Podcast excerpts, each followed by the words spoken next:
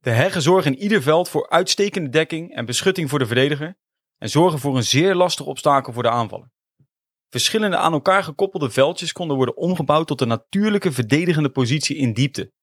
De dikke vegetatie zorgde er ook voor dat het inzetten van veel aanvallende troepen onmogelijk werd. Leo Doherty, 29e divisie in de buurt van St. Lo, juni of juli 1944. En dan het gevecht. Een sprint, een pauze, klein stukje kruipen, een paar schoten, kanonsvuur, ergens een paar mortieren, rook, klein stukje verder kruipen, een pauze en een doodse stilte. Dan meer schoten, gevolgd door geconcentreerd vuur en een intense sprint. En dan? Dan begint het hele verhaal weer opnieuw. Glover Johns, 29e divisie, 115e regiment in de buurt van St. Lo, juni of juli 1944. Dit zijn twee soldaten die zich door het Normandische landschap hebben geworsteld. Ben jij ook benieuwd hoe hun tocht verliep? Dit is de geschiedenisreis. De podcast waarbij we de wereld van vandaag de dag proberen te verduidelijken door de geschiedenis van de afgelopen 120 jaar in te duiken. In ieder seizoen bespreken we een conflict of gebeurtenis diepgaand. Wij zijn Leander en Thijs. Leander is een geschiedenisenthousiasteling en ik ben een geschiedenisdocent en samen is onze missie om van jullie een amateur-historicus te maken. In de Tweede Wereldoorlogserie nemen we jullie mee naar de strijd om Europa tussen 1939 en 1945. We staan hierbij vooral stil bij de strijd op de grond en laten zien hoe dit conflict over het continent trok. Iedere aflevering behandelt een belangrijke slag.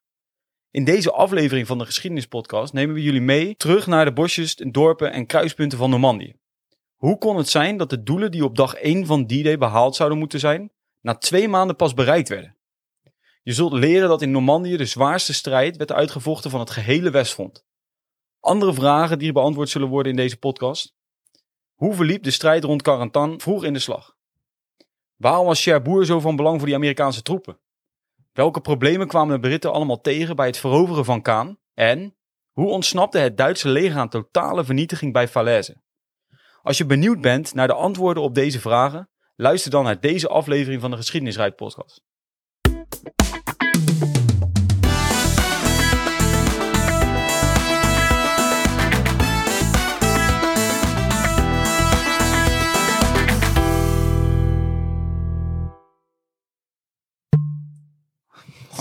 Ik dacht dat deze tegen ging vallen qua... Wat, wat vond je van deze plop? Ja, ik vond deze echt wel mooi, man. Ja, ik vond deze wel echt keurig.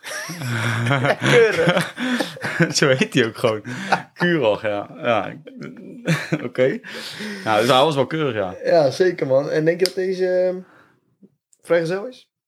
Hij is single, ja. Single, Ja, single, single. malt. Single malt. Uit Ierland is deze. Ah, Irish. Irish whisky. Irish. Ja, man. Ook een beetje met zeewier volgens mij. Ja, het is een beetje een ziltige, ziltige whisky. Dus dat eh, gaan we dadelijk natuurlijk merken. Maar ehm, dat, eh, wel een echt, ik vind het echt een lekkere. En ook betaalbaar. Oh ja. Dus ehm, ja, aanradertje gewoon eigenlijk. Uh, Curag eh, Een whisky. heel lekker laagje ingegaan. Ja. Ja, ja, er zit nog één, eh, ah, iets meer dan een glasje, een glaasje in. Dus dat, Ik vind het wel een mooi flesje ook. En een goede, goede ploppet. ja, dat is lekker, man. Goede plop van de dag. Plop van de dag. Hoe gaat het nog steeds goed? Ja, het gaat nog steeds lekker. En we gaan nu, denk ik, echt wel ook weer een interessant aflevering in duiken, Lee. Ja, want eh, ja, de vorige aflevering was natuurlijk wel weer eh, een soort. Ik, ik heb daar dan een positief gevoel aan overgehouden, omdat het wel een ontwikkeling is die positief is ehm, uiteindelijk, zeg maar. Dus als je hem helemaal uitzoomt, denk je, nee, het is echt wel gewoon goed. Zoom je in en zie je Omaha Beach, waar we het natuurlijk over hebben gehad, ja, dan, dan is het wel even deze. Ja, dat, dat is wel Had, even had, krabbachtig. had Ja. wel anders eh, gekund. Ik vraag me ook af, dat had ook niet echt anders gekund. Dit, eh, ja, ja, raakschieten met die kanonnen en goed bombarderen, dan had je misschien een andere Ja, resultaat oké. gehad. Maar ja, dat soort dingen gaan, gaan gewoon wel fout in oorlog. dat is hetzelfde als je altijd één keer meer scoort tegenstander, heb je gewonnen. Ja, dus dat, en dat De- gebeurt gewoon niet. Ja, precies, ja, ja, precies. Maar goed, dat is ja, wat, wat mij eh, eh, was dat wel het eerste waar ik nog aan dacht. Ehm, ja, gewoon heerlijk dat je in een serieuze eh, oorlog, eh, zeg maar, humor kan inzien. En dan vind ik het een oplaastank. Ja, dat wel- vind, ik best wel grappig eigenlijk, als ik daarover nadenk. Dat je, dat, dan, dat je daarop komt om dat dan te doen. En dan ook nog overtuigend kan zeggen, zo zie ik het voor me, van ja, maar als we nou met z'n allen die tanks daar neerleggen die opgeblazen zijn, ja, dat gaat echt wel werken hoor. En dan hoor je eentje, zo'n zagrijnige opa hoorde. mm, mm, Ja, dat werkt toch niet. Nee, precies dit, precies dit. En dan werkt het wel. Dat Ja. vind, ik dan wel, vind ik dan wel mooi. Ja.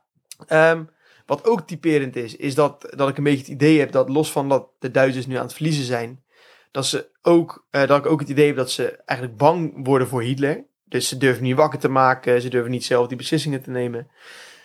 Ja, hoe gezond is dat? Hè? Dus dan voetbal je in een team en dan ja, ben je bang om een balletje te vragen, want anders dan heb je het idee dat je het fout doet. Dat is natuurlijk niet echt gezond. Nee, daar ga je Maar- niet beter van spelen. Meestal. Nee, precies. Nee, ja, misschien een enkeling, weet je Ja. wel. Ehm, ja, en eh, ja, één voet aan wal zegt meer dan duizend speeches. Ja, nou ja, Denk kan heel veel praten over het idee, maar je moet inderdaad gewoon die voet daar Uiteindelijk hebben. moet die voet daar zijn, Ja, weet je wel. En, eh, en, en volgens mij staat hij daar. Ja, Eh, nou ja, en goed ook. Dat, dat, is, dat is inderdaad de conclusie van vorige aflevering. Was eh, veel ja, positiever dan negatief. Ja, er waren Ja. wel dingen mislukt en moeilijk gegaan. Maar uiteindelijk, die voet aan wal was er. Troepen waren ook aan wal na de eerste, aan de av- in de avond van de eerste dag. Ehm, kijk, wat is nou de situatie op dit moment? Als we die slag om Normandië gaan, gaan ingaan, die ga ik dadelijk toelichten hoe we die gaan eh, bespreken hier. Waar ook weer, ja, Normandië, want daar moet je echt, als jij dit boeiend vindt, eh, plan in deze vakantie, of weet ik veel welke vakantie, maar plan daar een trip naartoe en ga Ja. daar een week, twee weken hangen en ga dit allemaal bezoeken. Want daar is zoveel te bezoeken en Ja. te zien met musea en dat soort dingen is heel erg gaaf. Ehm, maar, ja, wat is nou de situatie daar? Ze hebben geen echte haven. Er worden kunsthavens gemaakt, waar ze dus wel troepen aan wal kunnen krijgen. Ehm, maar er is geen echte officiële haven die gemaakt is om grote schepen te laden en te lossen. Dat is er gewoon niet. Dat is er niet veroverd, laat ik het zo zeggen. En dat wordt dus een van de doelen waar we dadelijk aan gaan kijken, is die haven gaan pakken. Ja. Ehm, dat zal Cherbourg zijn. Dat gaan de Amerikanen moeten dat gaan doen. En dat is dus het eerste grote doel van die Amerikanen, is die haven gaan pakken. En daar gaan we dadelijk aan kijken.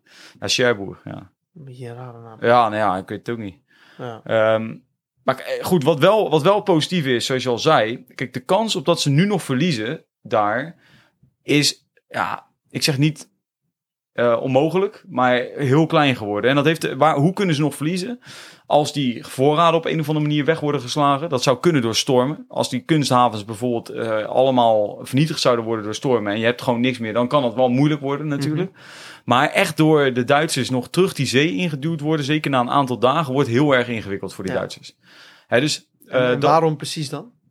Nou, omdat uh, uiteindelijk komt die, ja, die troepenmacht op stoom. Er zijn 156.000 mensen naar de overkant gebracht. Maar er komen er veel meer liggen er klaar om naar de overkant te gaan. Als Ja, dat- is het een soort eh, hek van de dam. ja, het is echt. eh, je bent, die Duitsers zijn zeg maar met, met vingers, zeg maar zo'n ton, weet je wel, met gaten erin. En Ja. dan probeer je overal een vingertje in te krijgen. En dat lukt wel tot een bepaald moment. Maar als er nog ergens gaten bij, uiteindelijk, ja, dan gaat die ton een keer gewoon Ja, uit elkaar klappen. En Ja. eh, eh, het- het is alleen de vraag, hoe lang duurt het voordat die ton uit elkaar klapt? En dat is dus waar deze aflevering eigenlijk over gaat. Want het doel is namelijk nu voor die geallieerden om uit te breken uit Normandië. Dat is waar deze hele aflevering om gaat. En op het moment dat dat lukt en ze kunnen gaan rijden naar Frankrijk toe en uiteindelijk naar Duitsland toe, dan is het doel geslaagd. En zo Bueno. Operation Overlord kun je gewoon een vinkje achterzetten en zeggen, hey, jongens, gedaan. lekker bezig. En eh, dat is natuurlijk die Duitsers, die, ja, ik zou je niet verbazen, maar die hebben één doel. En dat is zorgen dat die gasten niet uitbreken uit Normandië. In zoverre zijn allebei de doelstellingen wel duidelijk. Ja, ze, ze, ze spelen hetzelfde, sp- hetzelfde spel, zeg Ja, maar. Dat is wel we echt heel erg. Dus wat we nu gaan zien in deze aflevering, de strijd die nu gaat plaatsvinden de komende twee maanden, iets meer dan twee maanden, is de zwaarste strijd die in het Westfront gevoerd gaat worden. Wat maakt het dan... Qua slachtofferaantal, die gaan we ook noemen. En eh, dan ga jij ook denken, oké, ja, dit zijn wel getallen die we ook wel hoorden als we gingen kijken naar die Oostfrontveldslagen. Dus, en die, dat gebeurt hierna niet echt meer. Daarna zijn nog steeds wel zware slagen, alleen niet meer op deze schaal. Dit is echt wel, de Duitsers gaan op het gebied van Westfront, gaan ze hier al in, om te verdedigen. En Amerikanen en Britten en Canadezen, ook wat Fransen en ook zelfs een Nederlands bataljon en zo, maar die gaan hier natuurlijk al in om uit te breken. Dus Ja, dit is natuurlijk. de enige echte strijd waarin beide legers gewoon al ingaan om elkaar te Ja. bestrijden. En dat is waar die, natuurlijk die aantallen zo omhoog Ja. geduwd worden. Wat ik heel even nog wel, eh, wat, wat ik even eh, wil weten, eh, of wat ik in ieder geval ga vragen, is, ehm, kijk, het is allemaal heel erg duidelijk dat de Amerikanen toch wel een grotere ja hebben op het succes van Overlord ten opzichte van die Duitsers. Ja. Maar toch reageert Hitler hierop, toch? Mhm. Die doet toch iets. Ja, wat, is ja. Dan, wat, wat is dan zijn... Ja, is het dan gewoon heel simpel zeggen niet uit Normandië? Of is, is hij ook echt nog bezig met troepen van daar naar Ja, daar? ja, ja. Nee, kijk, en dat is, dit is de de reden dat het moest plaatsvinden van Stalin. Dat is een hele goede vraag trouwens. De reden dat het moest plaatsvinden van Stalin is omdat Stalin weet, als die landing heeft plaatsgevonden, dan moet Hitler troepen weghalen die bij mij aan het vechten zijn, Hm. om eh, dat gat te gaan dichten. Dus er worden troepen bij de, bij de Poolse grens en dat soort dingen, worden gewoon op de trein gezet. En die worden met z'n allen richting Normandië gezet om daar dan die strijd te gaan leveren. En dat zijn echt goede troepen die daarheen komen. Ja. Dus dat betekent voor Stalin heel simpel dat die goede troepen nu niet meer bij Daar hem zijn. liggen. Ja, fantastisch? Ja, dit is wat hij wilde en waarom hij de noodzaak van die eh, Operation Overlord en de D-Day, zeg maar, waarom dat zo Ah. belangrijk voor hem was. Want de druk wordt gewoon verlicht van hem. oh joh, ook Eh, daarom is dus die landing zeg maar bij Frankrijk ook zo cruciaal geweest. Ja, want dat is inderdaad. Dat is een, gewoon eh, ver weg natuurlijk. Ja, dat is gewoon ver weg. En dan moeten dus die troepen allemaal daarheen. En vervolgens, ja. ja, als ze echt doorbreken, dan moet dus een hele best wel groot front ook weer verdedigd worden richting Duitsland en eh, die Duitse grenzen Ja. vanuit die kant. Dus dat tre- trekt heel veel troepen weg. Ehm, wat we overigens niet gaan noemen, is dat een paar weken na die day ook nog een landing eh, plaatsvindt in Zuid-Frankrijk. Ja, ja, gaan we dus wel noemen, hebben we net gedaan. Ja. Maar, maar eh, waar we het niet over gaan hebben. Maar ook die komt wel weer in een losse podcast. Gaan we daar een keertje naar kijken. Maar de Amerikanen en de Britten, voor mij vooral Amerikanen, landen daar in Zuid- eh, Zuid-Frankrijk ook nog met een leger. En dus je krijgt ook wel meer fronten hier. Ja, een operatie. dus dat is echt wat Hitler niet wilde, dat gebeurt gewoon wel. Ja, het gebeurt in het Lekker- klein ook weer in Frankrijk. hem, Ja, dus, ja, dus we gaan nu inzoomen op Slag om Normandië. We gaan naar vier dingen kijken. We gaan eerst het Amerikaanse doel behandelen. Het eerste doel wat ze hadden, haven veroveren heb ik al genoemd. Het Britse doel, Kaan veroveren. Dat was eigenlijk op dag één moest dat veroverd worden. Maar ja, dat gaat wel even wat langer duren. Mhm. Vervolgens krijg je de uitbraak van twee kanten. Dus de Amerikanen en uiteindelijk de Britten ook gaan uitbreken. En dan krijgen we nog het moment net na de slag om Normandië. Die je er een soort van bij kan pakken. Waarin het voor de Duitsers ineens heel spannend gaat Ja. worden. En wat vond eh, Oliver er zelf van dan? Oliver? Olivier Kaan, dat is die keeper van uh, Bayern München. Maar die was echt, die had je wel in je legertje willen hebben hoor. Die Ja. is helemaal knetter jongen. Ja, dat, nou ja, misschien, dat- eh, misschien dat zijn voorvader ook wel in die leger zaten. Want ik kan me voorstellen dat bijna iedere Duitser wel een eh, familielid in die oorlog heeft gehad. Ja. Dus die, nou, maar oké, dus, dus die idee hebben we natuurlijk vorige aflevering over gehad met die, eh, met die operatie. Dat is nu, is dus de situatie heel simpel. Normandië uit, Normandië niet uit. Zeg maar even heel makkelijk gezegd. Ja. Van beide kanten. Dat is gewoon, Dat is, dat is eh, gewoon de wedstrijd. ja. Ja. Kijk, en wat wij gaan doen, ehm, is we gaan in eerste instantie kijken naar ehm, die Amerikanen. Want die Amerikanen die eh, gaan, eh, ja, die hebben dus het doel, eigenlijk niet alleen Amerikanen, maar iedereen heeft het doel om een haven te gaan veroveren. Ja. En als je Normandië ziet, en je- dan, dan zit daar een klein beetje naar boven toe, zeg maar, de punt in of zo, als het ware.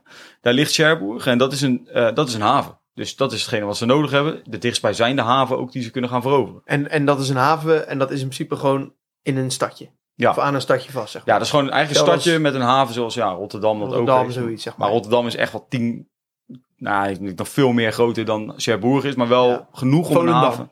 Ja, precies zoiets, Volendam, denk ik. Ik zou het niet Ja. weten, maar misschien wel. Ja, Ja, voor het mooie wel. Ja. Kijk, ehm, wat we al zeiden is dat die Amerikanen nadat ze geland waren, nog niet, want die parachutisten hadden niet alle doelen bereikt die ze moesten bereiken. Carentan was niet gepakt, Saint-Méry-Église was een flinke strijd omgaan en zo waren er meer kleine doeltjes niet bereikt.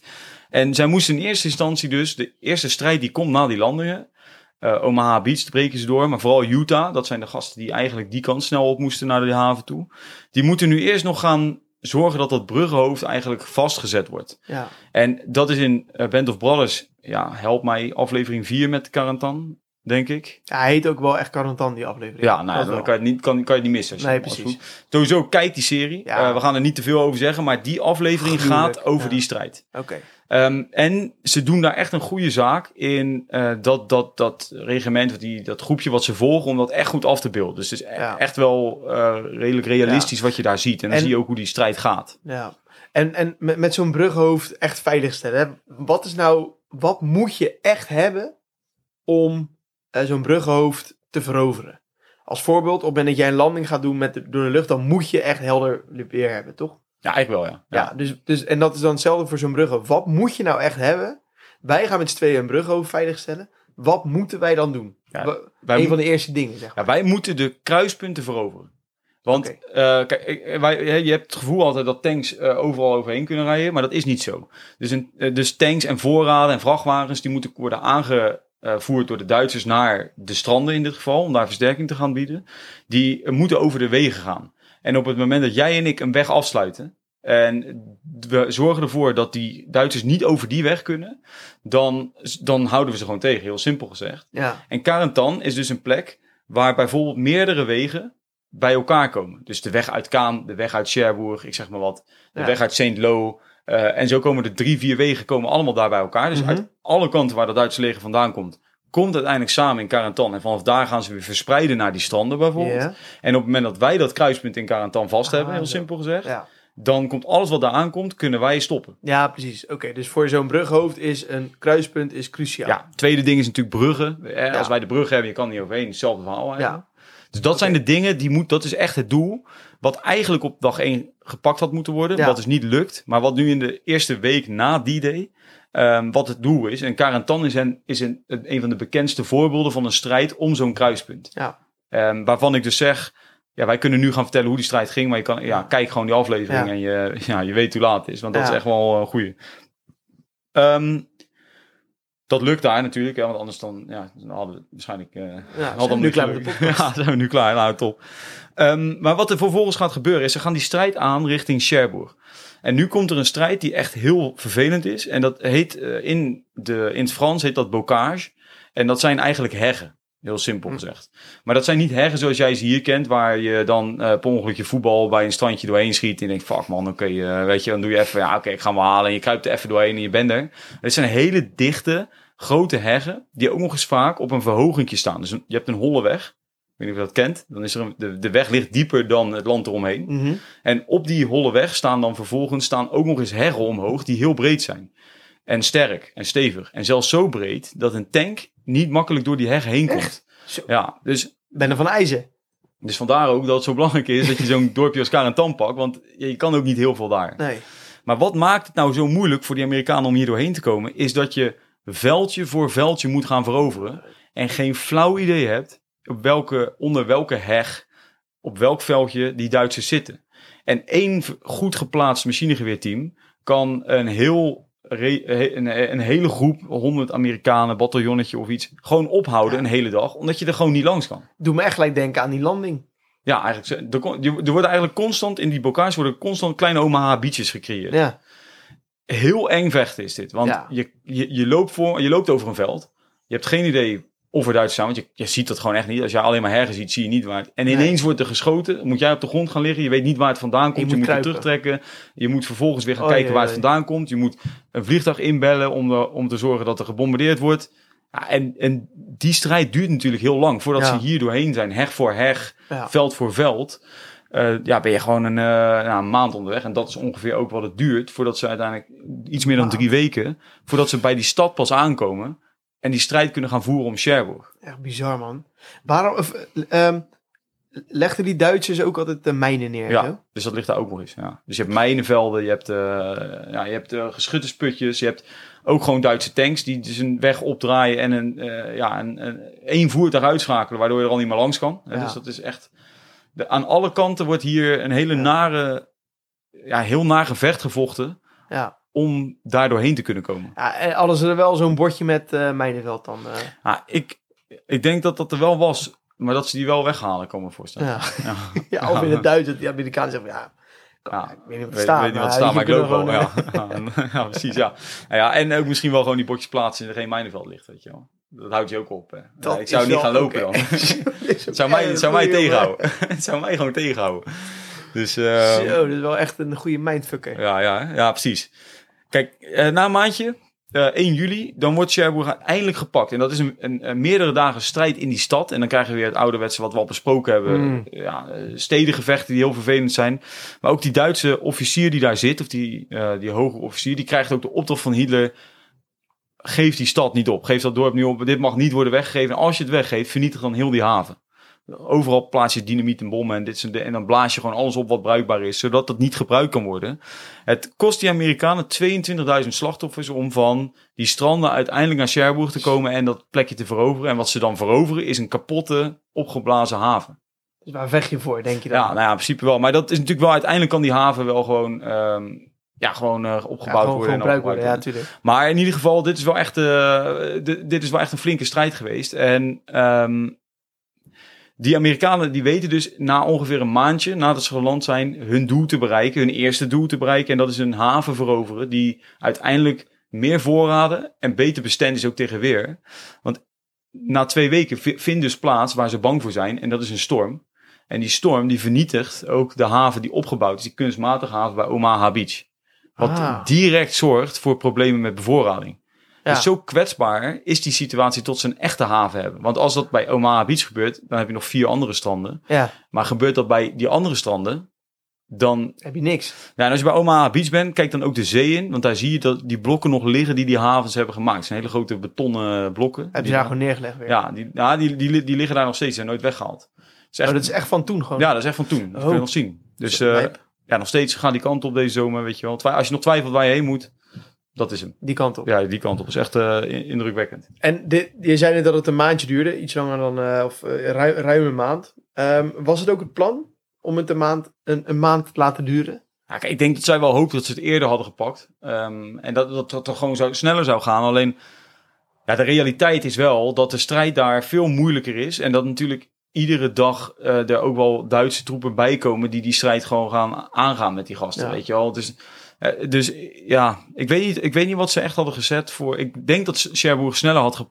moeten worden gepakt. Ja, want, ik, want net moest het binnen één dag moest Ja. al iets gebeuren. Dus dan is dit... Nou, dan gaan we de, de, de volgende ding waar we het eigenlijk over gaan hebben. Dat had op de eerste dag moeten gebeuren. En dat, Ja. dat duurt het langst van alles trouwens. Ja, dus, eh, dat is dan wel een soort van... Of heel opportunistisch, of echt heel veel tegenslagen. Of een combinatie. Ja, en dat is meestal in oorlogsvoering wel een combinatie van die Ja. dingen. Ehm, ja, het is wel meestal een combinatie van die dingen. Ja, Dus, eh, dus kijk, goed, Amerikanen slagen dus in hun doel. Eigenlijk. ja dat is wel de- dat is ook het belangrijkste. Ja, dus dat is wel gelukt. En eh, de Britten hebben tegelijkertijd hebben dan ook een doel. Want Pegasus Bridge is de brug waar we het vorige aflevering over hebben Oh ja. gehad. ehm, is de brug die eh, voor een deel ervoor zorgt dat troepen van Kaan niet zo heel makkelijk bij die stranden kunnen komen. Maar de, het idee was eigenlijk dat dus die brug moest worden gepakt door de eh, luchtlandingstroepen. En vervolgens die troepen die van de eh, stranden afkwamen, dat die gelijk dan ook die brug kunnen gebruiken en naar Kaan kunnen gaan. Handig. En, hè, dan heb je Kaan veroverd op dag één. Ja. Dat was echt het meest eh, Ideale plaatje Ja. wat ze konden gaan krijgen. Alleen, daar lagen tankdivisies van de Duitsers. En die lagen klaar om, dat had Erwin Rommel bedacht, zodra die landingen plaatsvinden, gaan die tankdivisies gaan rijden. En die rijden naar die stranden toe en die schieten die gasten van die stranden af. Aan Jochit. Ja, dat is nu dus niet gelukt. Want Nee. die tankdivisies, dat duurde te lang. En vervolgens konden ze niet over die brug. En eh nou ja, dat is allemaal gelukt. Maar uiteindelijk zorgden die tankdivisies er wel voor... dat die Britten en die Canadezen... die dus landen bij die drie stranden daar in de buurt... dat die niet Kaan konden pakken op die eerste dag. Dus Kaan, dag doel 1, is niet gehaald op dag 1. Nee. En Kaan is de zwaarste strijd... die de Britten en de Canadezen gaan voeren in heel die oorlog. En wat maakt het dat het de zwaarste was? Hetzelfde verhaal als net. Het landschap is daar heel ingewikkeld. Dus ze moesten stap voor stap, operatie operatie, moesten ze dichter bij die stad komen. Vervolgens moesten ze de stad pakken.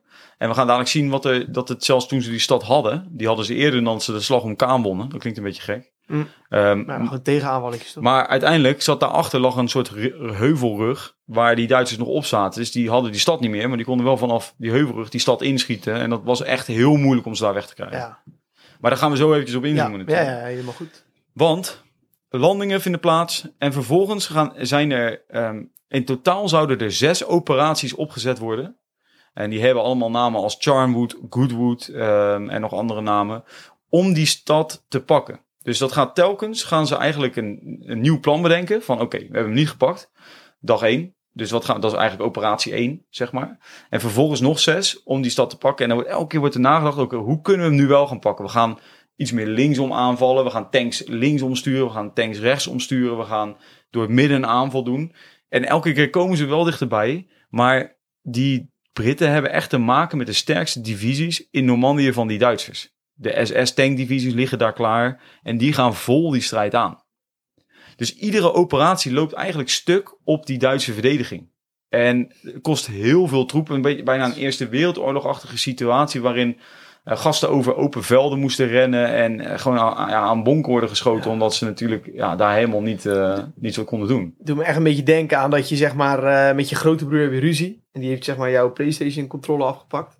En die rent naar zijn eigen kamer, die had die deur dicht. En jij probeert de deur open te duwen. En hij zat gewoon met zijn elleboogie tegen die deur aan. En hij gaat dan een heel klein beetje open en dan gelijk weer dicht, weet je wel. Ja, precies. Dat Ja. je, en dat je denkt, ja, oké, ik ga maar weer duwen, maar ik weet toch dat het niet gaat lukken. Ervaring want- dit of niet? Als je, hè? Ervaring dit. ik had dit met mijn broer.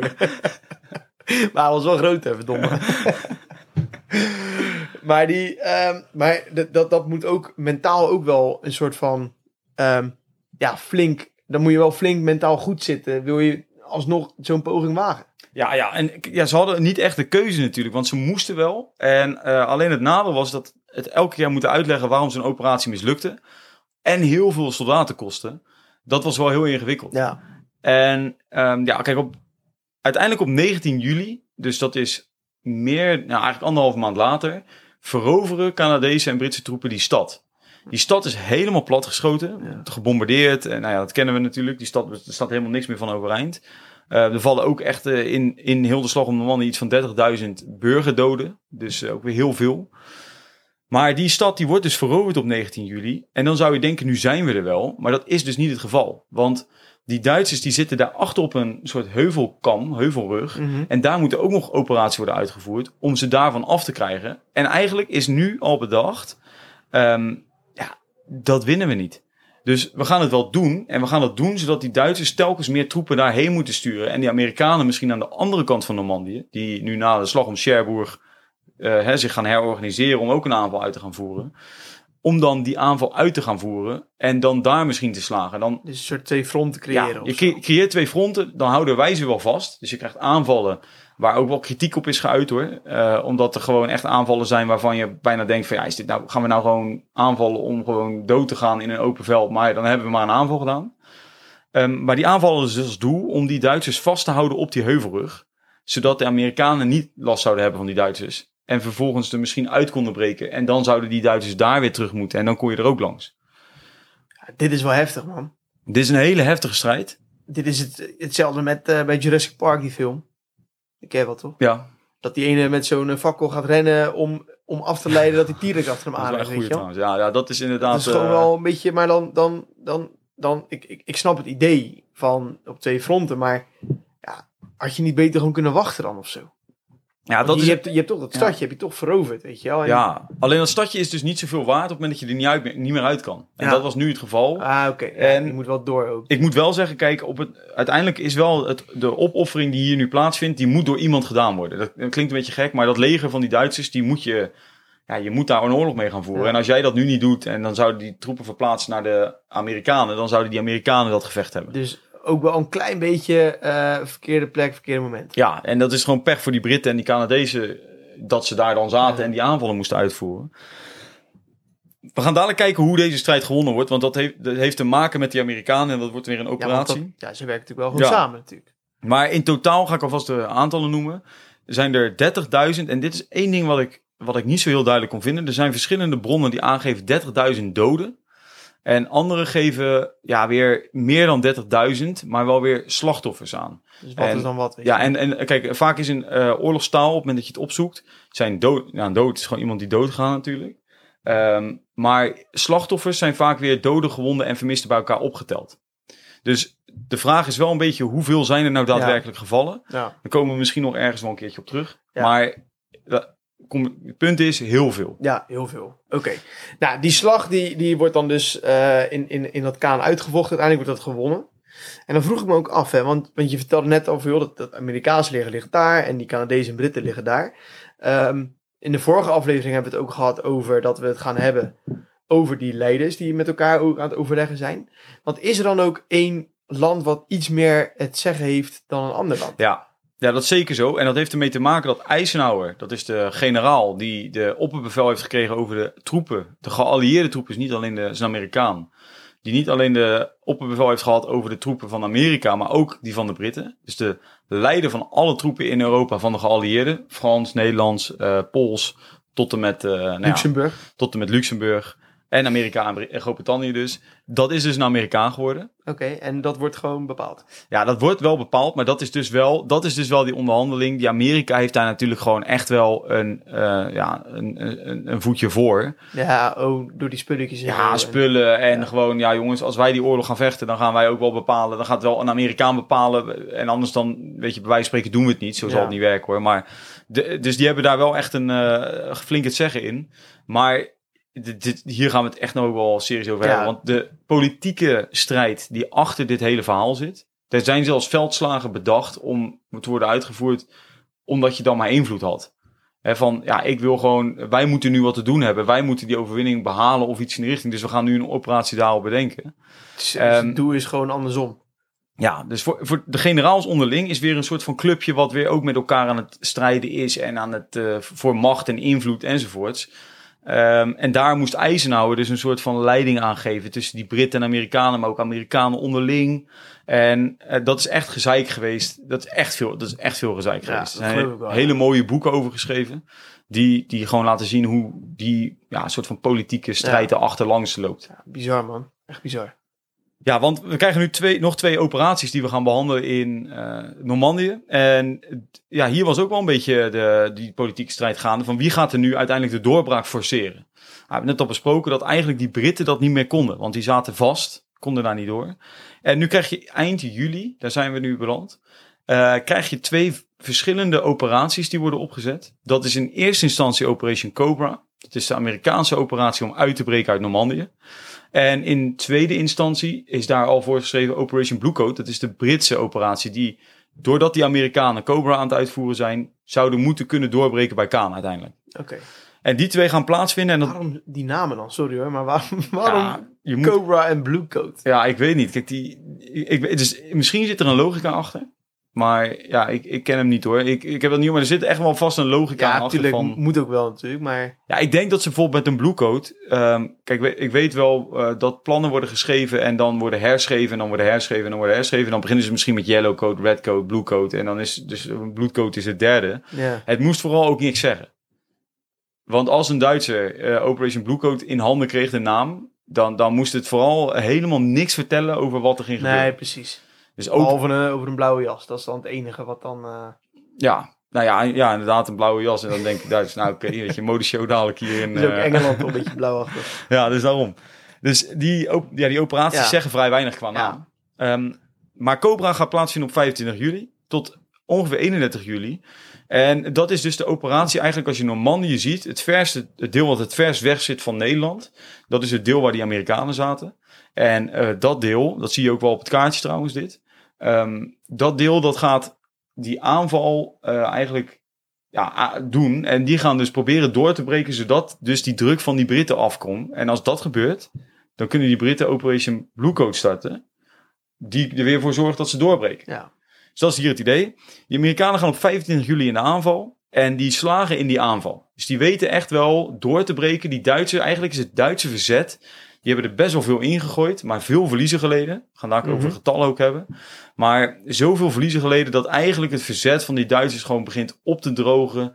ehm, en weg te vloeien. En ja, als die doorbraak er eenmaal is, dan, dan, dan wordt het heel Een ingewikkeld. soort... eh, ja, druppel die de emmer doet overstromen, zeg maar. Ja, ja, ja, en dat is heel goed gezegd. Dus niet een druppel die de emmer, dat er een druppel invalt en er valt één druppel naast. Nee, het is gewoon tak, tak. Ja, en dat is ook voor een deel is het een mentaal probleem. Want die Duitsers die zijn zo lang aan het strijden en zo lang zitten ze daar vast. Ehm, en uiteindelijk, ja, ze, ze zijn echt uitgeput natuurlijk ook wel. Dat is natuurlijk echt wel zo. Eh, maar vervolgens zijn ze ook wel gewoon, ja, er komt een kleine doorbraak en dan is het ook wel, dat deel trekt zich terug. En vervolgens is het gewoon Ja, één eh, grote, een één grote linie die in elkaar stort. Rommel, hè, daar. Dit is rommel, ja. Flinke rommel daar. Flinke rommel, ja.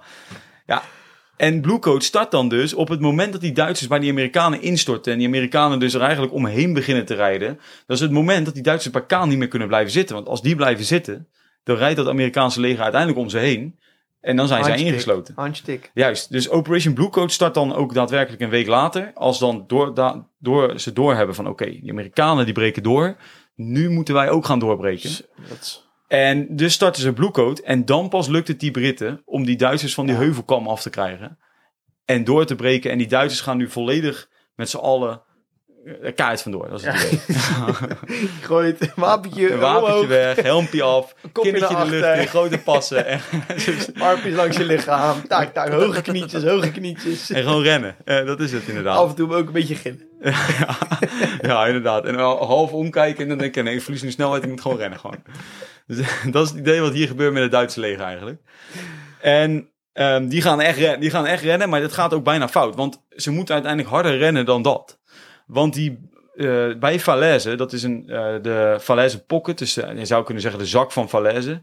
Daar, daar komen eigenlijk al die kruispunten bij elkaar bij Falaise. En daar gaan die Duitsers vervolgens weer weg. Maar die Amerikanen die zijn zo snel dat ze er bijna aan één kant omheen rijden. Die Britten bijna aan de andere kant omheen rijden. En bijna het hele Duitse leger wat aan het terugtrekken was, dreigt te worden ingesloten bij Falaise. Hier vallen enorm veel slachtoffers voor die Duitsers. In totaal bij Falaise 60.000 slachtoffers. Omdat ze gingen vluchten. Ja, waar, ja eigenlijk omdat ze gingen vluchten, maar vooral, voornamelijk door dit. De Duitsers die konden in deze fase van de oorlog, konden ze eigenlijk alleen nog maar rijden over in de nacht. Omdat eh, zij niet meer de luchtmacht hadden om Amerikaanse en Britse vliegtuigen te stoppen. Die Amerikaanse en, vlie- en Britse vliegtuigen konden overdag alles op elke weg zien rijden wat er... eh, Ze hadden echt wel controle. ja, ze had echt totale controle. Dus als Ja. er een Duitse eh, ja, voertuig zou rijden op een weg ergens in de buurt van Normandië overdag, Klaar. dan werd hij gewoon aan bonk geschoten gelijk. En jochit. Maar hier zo hadden zij niet meer de keuze. Want ze moesten, nou ja, zoals we net hebben geschetst, ze moesten rennen voor hun leven. Ja. En dat ga je niet alleen maar s'nachts doen. En dan, dan s'nachts weer stoppen. Want dan, die, Brit, die Britten en Amerikanen rijden wel s'nachts door. Ja. Eh, of Zo. eh, overdag door. Dus dan loop je gewoon 12 uur in of uit. ja, zeg precies. maar. en dat konden ze niet hebben. Dus ze moesten overdag moesten ze ook gaan rijden. Ja. En dat zorgde ervoor dat de Britse en de Amerikaanse luchtmacht, die hadden echt, dit was gewoon plezier schieten. Die gingen gewoon iedere dag met een vol vliegtuig gingen ze die kant op. En gewoon maar raken, raken, raken. Alles op die wegen kapot schieten. Daar vallen dus eh 10.000 doden bij en 50.000 gewonde en vermiste Duitsers. 500 tanks verliezen ze daar. Die niet eens in de strijd zijn we- weggeschoten of iets. Ze zijn gewoon van de wegen afgeschoten. Eh, ook nog ja, honderden voertuigen, andere voertuigen die daar zijn uitgeschakeld. Maar het Duitse leger weet hier wel aan te ontsnappen. Maar de verliezen zijn enorm. Ja. In niet, in, ja, niet eens in strijd. Dus ja, het, ja, ja, kan je inderdaad een strijd winnen als je niet vecht. Ja, dus, dus dat, en dat is bijna zonde. Zeg maar 500 tanks die, die kapot gaan terwijl jij schiet op duizend tanks van de tegenstander en je schaakt heel van uit, zoals in Koersk. Dan kan je nog zeggen, oké, maar deze tanks gaan gewoon kapot door een vliegtuig wat overvliegt en een bom dropt. Dus En het is ook niet, eh, het, het is een soort van zonde of zo, zeg maar, het- vanuit de Duitse... Ja, precies. Dat is het echt.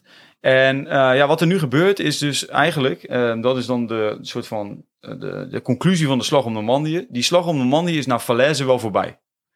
Maar nu begint die terugtrekking naar de rivieren in Duitsland enzovoort. Het Duitse leger is echt volle bak aan het, aan het gaan. En in, ehm, in Pa- Parijs wordt bijvoorbeeld al bevrijd op 19 augustus. En de doorbraak is dan 10 dagen daar eerder.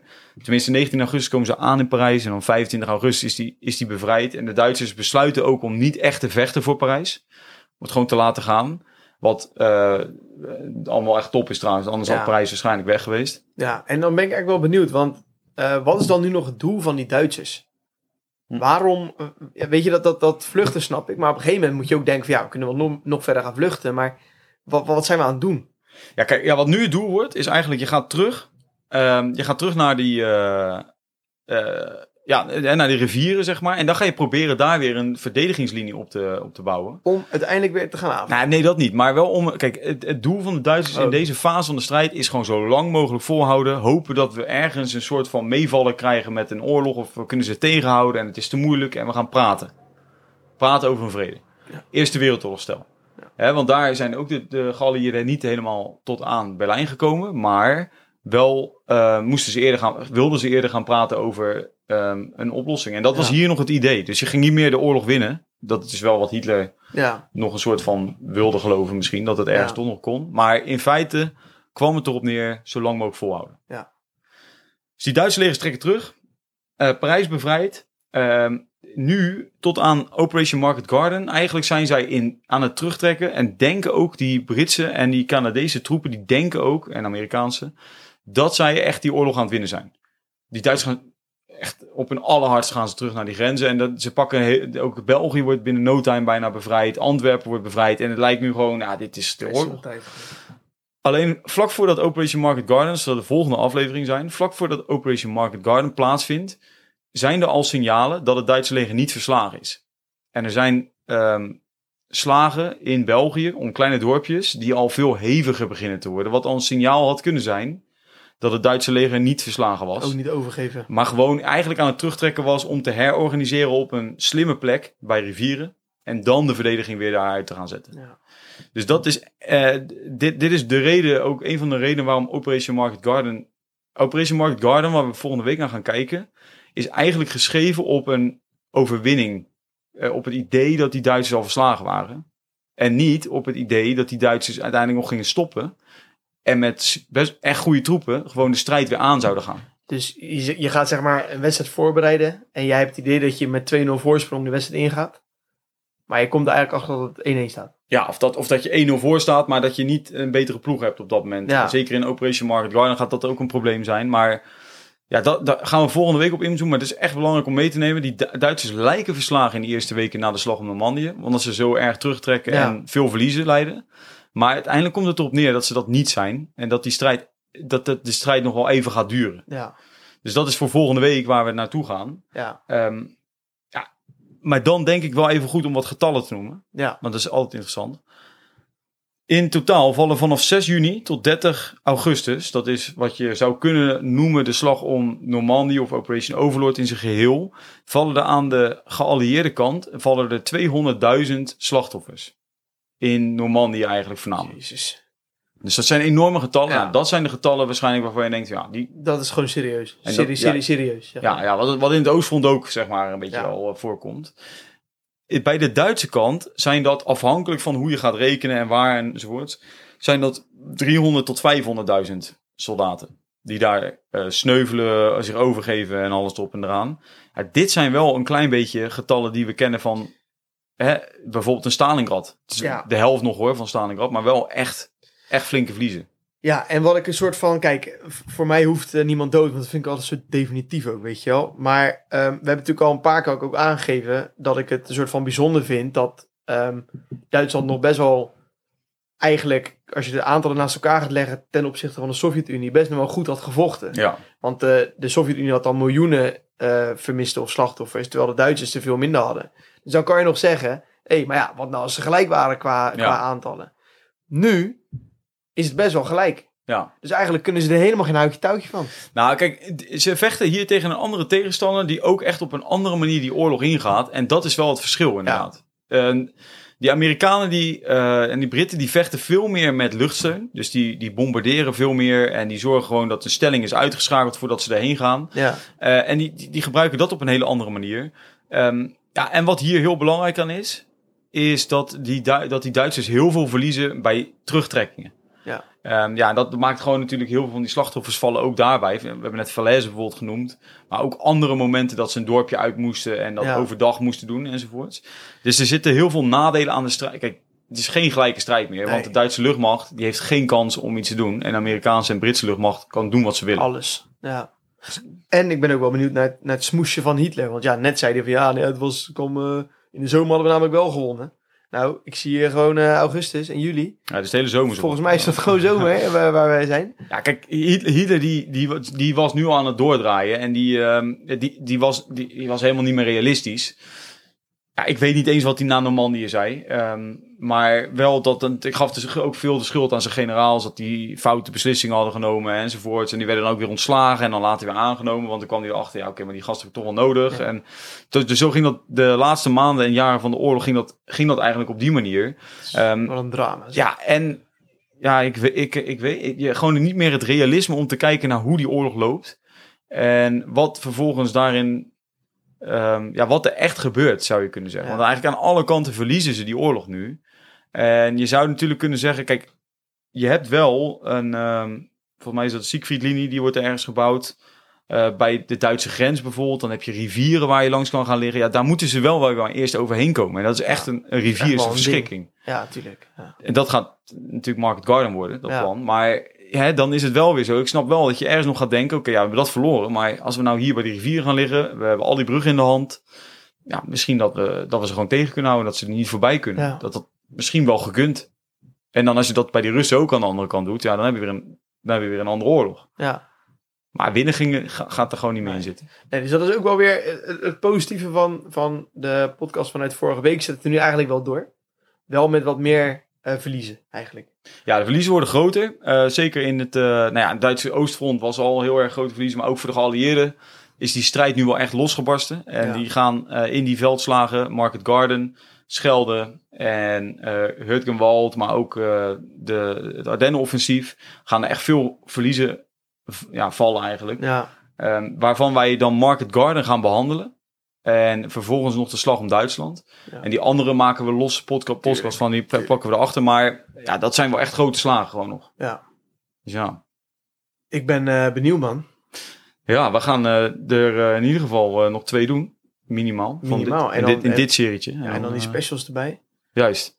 Lekker, man. Hey, eh, mag ik zeggen dat jij eh foutloos was vandaag?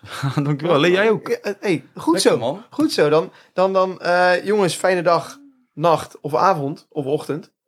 Ja, wat het ook is. Wat het ook Voor is. jou. Ja, precies. En dan zien we jullie allemaal later. Later. Tot later.